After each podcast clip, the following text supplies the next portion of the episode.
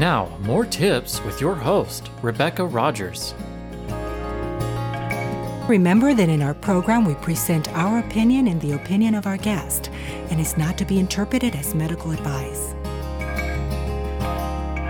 Thank you so much for joining us today here on Lifestyle Improvement for part three of our interview with Dr. Carla Hannaford. Dr. Hannaford is a biologist, a kinesiologist, and an educator with more than 40 years of teaching experience. She has been recognized by the Who's Who in American Education, received awards from the University of Hawaii and the American Association for the Advancements of Science for outstanding teaching and in 2006, she was a distinguished lecturer for the National Association of Elementary School Principals. In addition, Dr. Hannaford is a prolific author, and she has written four books about learning, movement, and the brain. One of those books is entitled Smart Moves Why Learning is Not All in Your Head.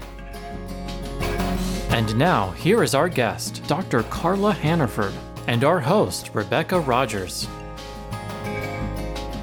There's another thing that happens. Let me bring it in now, too. But Mark, Bauerlein did a big study and found, too, that these teenagers cannot pick up, understand facial expressions or body language. That's the main way we get information from each other.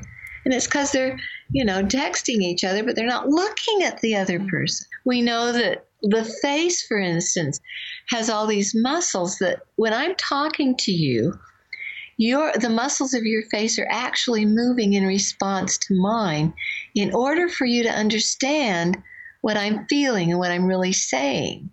Okay? Because words don't do it. It's, you know, that facial and body language. And they did a study with people that had strokes so that one side of the face was paralyzed. Greatest thing that bothered them was that they couldn't understand the emotions of others. So they thought, wow, let's do a study with people that have Botox, you know, injections where the, the face is paralyzed. And sure enough, those people could not understand the emotions of others, and in many cases could not feel those emotions themselves. Wow, yeah. that's huge. It's, it's really it is. it's really huge, and I and I love how you were able to immediately also not just explain this process of how to deal with or how to understand what's happening with the stress that is negative stress, but then that there are things you can do, like walking, which was well, great you, advice. You know, just simple thing, unrolling your earlobes from top to bottom will, us you know, this this is huge too. 5,000 years ago, the, the Yellow Emperor in China talked about the fact that in the ear are all of these points that actually activate the whole body to wake up, to be aware, and to be integrated. Now, there's 60 journals coming in monthly into the National Medical Library in Washington, D.C., just on traditional Chinese medicine. And guess what they discovered? We have meridian system. And that here in the ear, every time you, you are activating this area of the ear, you're activating your feet. Hmm. And as you come around, you're activating the spine and you're activating the head. There you go. You Reflexology know, on the ears. exactly. So it's scientific. Absolutely. There you have the scientific background to support all of this theory and all of this information you're giving us today. I want to move to your other book. You you touched a little bit on it a little earlier is the dominance factor book because I think that book is fascinating as well. The title of the book is Dominance Factor Knowing Your Dominant Eye, Ear, Brain, Hand, or Foot and how it can improve learning. Now tell us how does that work? You did mention that a little earlier. How can a parent help their child figure out if they do have a dominant side or if they don't, what to do. Just give us some ideas. They, of course, the listeners can go and purchase the book, which has all the specific information, but you can give us some ideas to get started. With. Yes, I can. We're all different. You know, we really are. And uh, when I was working with Bob Samples, we were saying, oh, there can't be mixed dominance. Well, from my research, about 90% of people are mixed dominant. What happens is uh, I get a lot of parents coming to me, you know, and they'll say, "My kid never listens to me." The child is has their ear on the same side as their dominant brain.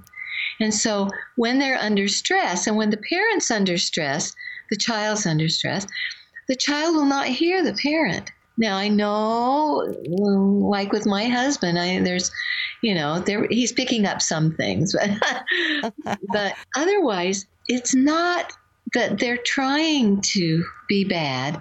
It's that they're just they're blocked on that when they're stressed. And all of these special ed kids that are blocked totally on the right. I mean, that shut down.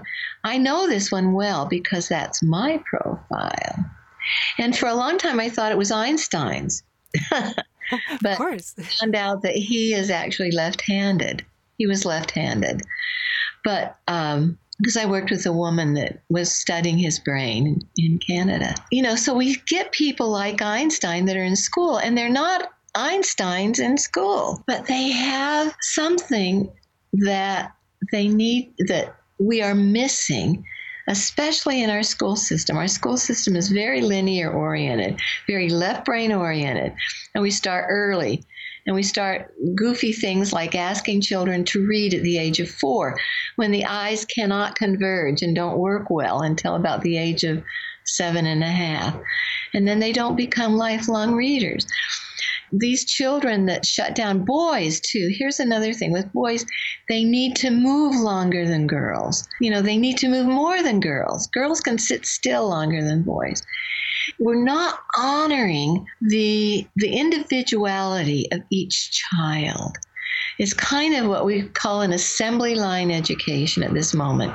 We take children that the same age, put them in the same classrooms, give them the same materials, many of which have no contextual interest to them at all in their life, and then expect them, you know, and then grade them and say, oh, you're okay and you're not.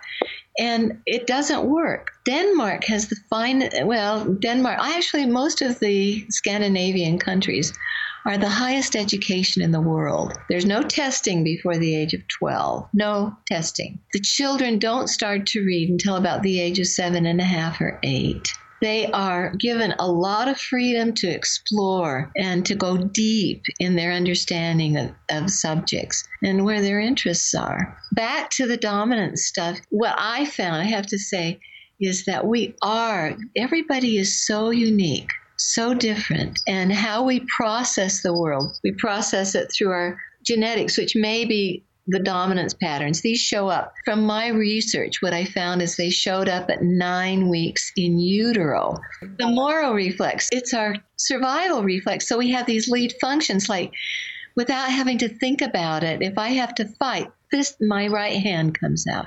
If I'm having to run, my right leg comes out. I don't have to think about it. My eyes, we're not totally binocular because we have this nose between our eyes. So we have actually a dominant eye that will be the lead eye and the other will follow it. Again, we have a lead ear and we have a lead hemisphere. If you look at a, a positron emission tomography scan of the brain under stress, what you will see is that the non dominant side of the brain actually shuts down by, like I, what I said, 75 to 85%. So you only have one side that's actually functioning. That is for survival, it's our lead function. But it also affects the way we come at our world, how we see our world.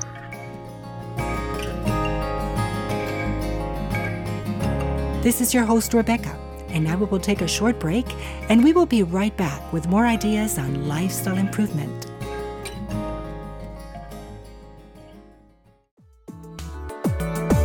As a caregiver, you spend your days caring for the needs of someone else. But what are you doing to help yourself? In our Caregiver Survival 101 workshop, we teach you the self help skills that will empower you to be healthier and more productive. Do you feel tired, overwhelmed, have difficulty sleeping? Do you feel isolated? All this could be signs of caregiver stress chronic stress can impact your health adversely and ultimately cause irreversible and unwanted physical problems. Take a step towards your own personal care. A healthy caregiver is a better caregiver. You owe it to yourself and your loved ones to do what is needed to stay healthy today. Go to www.caregiversurvival101.com. That again is www.caregiversurvival101.com and discover how we can help you help yourself. Or call 877 957 7387 extension 101. That again is 877 957 7387 extension 101. Caregiver Survival 101 because care starts with you.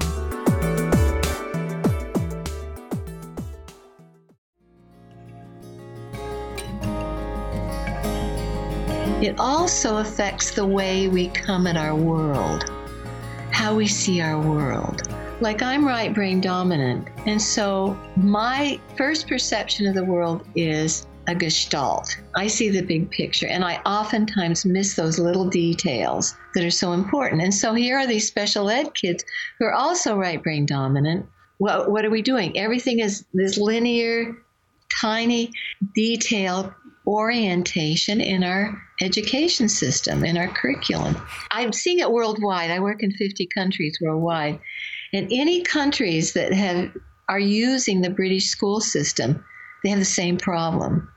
And it was interesting in China, in uh, actually Hong Kong, the superintendent of schools there was in my training. And so he and this other woman that was in the training went, they what they do in Hong Kong is they take the top 10% and put them in a special school. And they take the bottom 10% and they grade them just like we do in the United States, and it's a British system, put them in another school by themselves. So they went into those schools and did dominances on the top and the bottom. And guess what? The bottom were all Gestalt learners, they were all right brain. And the top were all logic, left brain dominant learners. Truly, I hear you talk, and this is something that I have seen myself and have thought and have seen plenty of evidence. And it's so wonderful to hear a scientist like you just put it beautifully into words. What's most important is to realize that we're all we're all unique and that like for instance there are people that are blocked on their eyes when there there's a stressor, they're going to close their eyes or they're going to look at something amorphous, and they won't be looking at us when we're talking. And I've talked to teachers about this. At least half the children are blocked on their eyes. At least half children are blocked on their hearing. So, in a classroom, to actually ask the children, eyes forward, look at me, you're going to miss half those kids if there's any stress. If you're asking the children to hear and all you're doing is lecturing, and that's what happens in a lot of educational systems, we need to be using all the senses to really get the information in. And children need to be talking to each other to anchor the information. That's the best way we anchor it is by talking about it, you know, but we try to keep kids quiet. But anyway, so half the kids are blocked on their hearing so what do you do? In the class, every 10 minutes, you say, okay, unroll your earlobes, and they will hear it and they will also remember it because the ears are direct conduits into our memory system. So that's a great advice for parents and caregivers that to help the kids pay attention to literally stimulate the area around the ears. Do mm-hmm. you see that related to uh, to the fact that maybe kids that have autism have a certain side of the brain dominance? I would say that most of the autistic children are gestalt, for one thing, and they're extremely sensitive, and usually they're very brilliant. And why they don't look at faces is because there is so much information going on in the face. Just what I was telling you about the mirror neurons. You know, there's more there are more muscles here. There's more stuff going on in the face. So it, it's it's confusing to them because there's so much and they're very sensitive. So it's overstimulating. It's overstimulating. You gave us some ideas about some activities. And because you do mention in your uh, dominance factor book, brain beneficial movement menu, and I take it the cross crawl. I, I saw that you have Tai Chi there, the slow movement, which is great. And then the stimulation of the earlobes. You want to mention one more before we move? The eyes probably the most profound one that you can do that activates everything. I mean, it really gets everything. It's called the hookups from Brain Gym, where you cross one ankle over the other. And it's it's good to do this standing because again, you're going to need the vestibular system to, to keep your balance.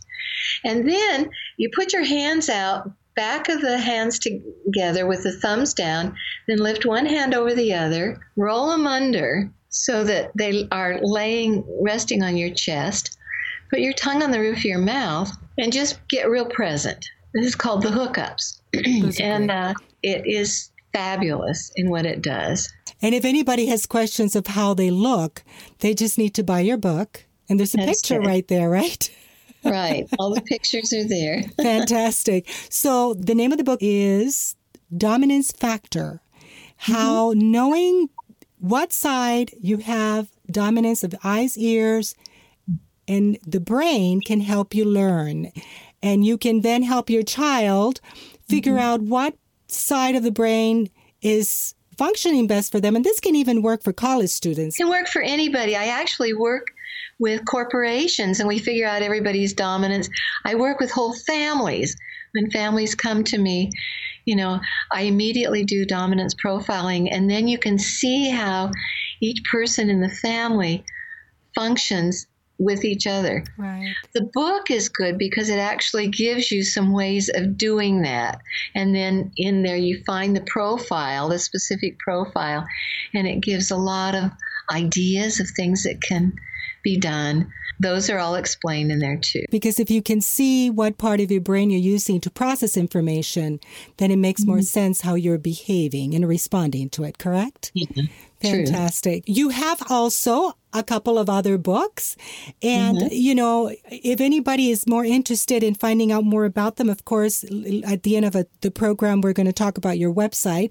But go ahead and uh, give us a little bit of an idea. One is Awakening the Child Heart, uh, which is a handbook for parents. The focus of it is the heart. To me, as a neurophysiologist, this is some of the most exciting research that there is out there because back in, the, in 1962, Dr. Amoir at the at Yale University wrote a, a big tome in Scientific American. He was studying he's an, a cardiac anatomist, and he discovered that there are 80% more fibers going from the heart to the brain than the other way around. And he had the audaciousness to say that probably the heart controls the brain. And we all said, nah, it's just a pump. In the 1970s, two researchers discovered that the heart produces two very powerful hormones that actually control brain function via the pituitary. And then we started looking at it, and what we realize now is that the heart actually controls the brain. Have you noticed that you'll walk into a room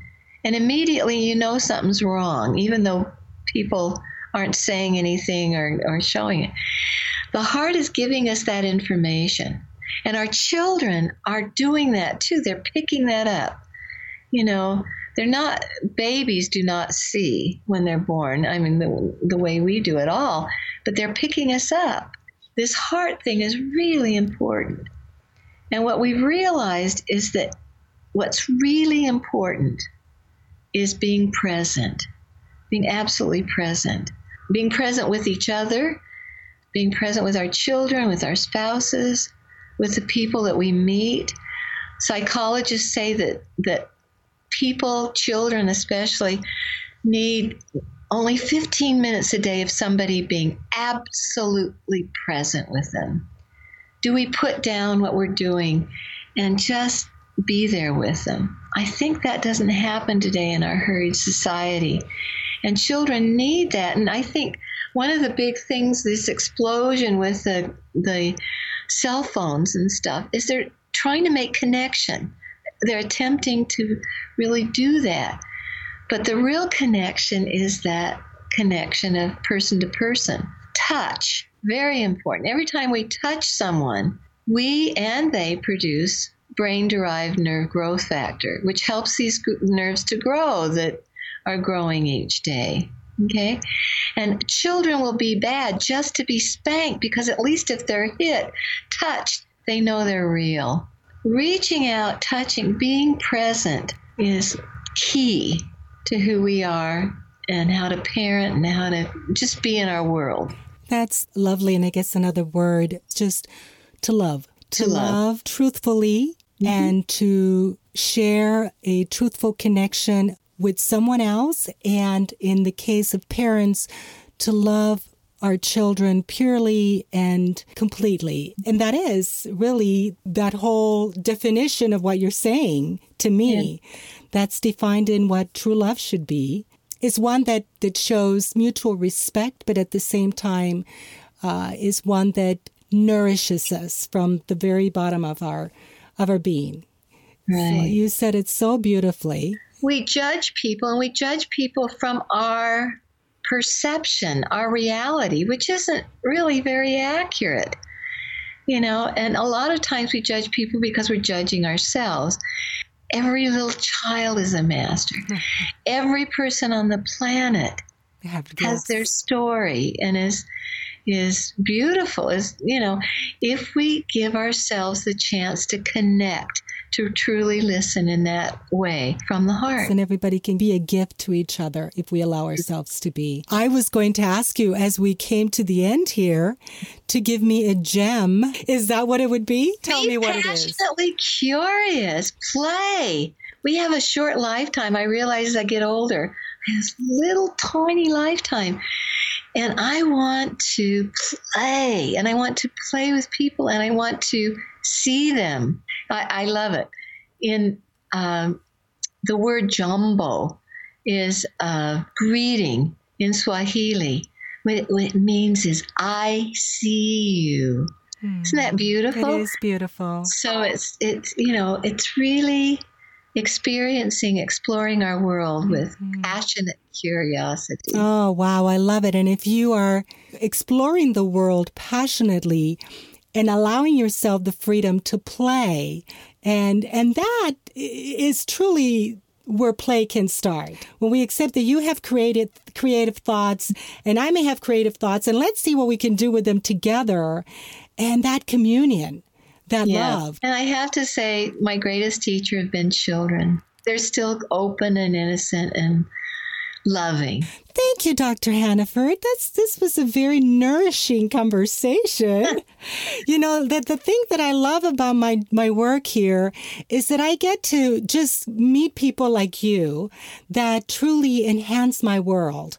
And so I want to thank you for that. And I'm sure that a lot of the caregivers here and the parents uh, that heard our conversation, I hope that, that they were able to get, and I'm sure they were able to get some really powerful information that would be able to help them. But before you go, I want to honor your time by again giving you an opportunity to, to give a title of your books and mm-hmm. where they can be bought. The first book is Smart Moves Why Learning is Not All in Your Head. And all of the books, they can be got at any of the bookstores in the world, as far as I know.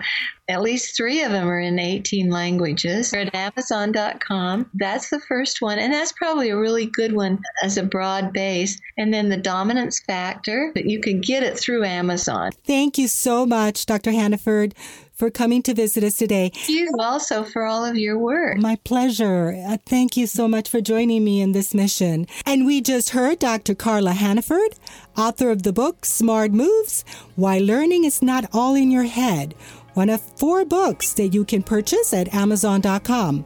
To learn more about Dr. Hannaford's work, you can visit her website at carlahannaford.com. That is H A N N A F O R D.com.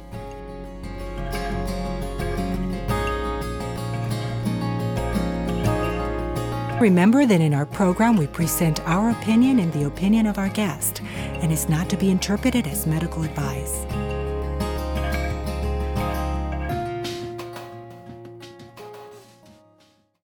There was a way to help your struggling child perform better academically, would you pick up the phone and call? Lifestyle Improvement Occupational Therapy Services in Puyallup, Washington supports wellness and optimal educational performance. Instead of just reteaching information, we endeavor to identify the possible root causes for your child's learning difficulties. We offer targeted testing to assist in the creation of an individualized plan and provide you with the brain training tools that can help improve academic performance. Visit our website at www.lifestyleimprovement.com or give us a call today at 877 957 7387 extension 101. That again is 877 957 7387 extension 101 for an initial free phone consultation. Lifestyle Improvement Occupational Therapy. We're ready to partner with parents and to help your child succeed.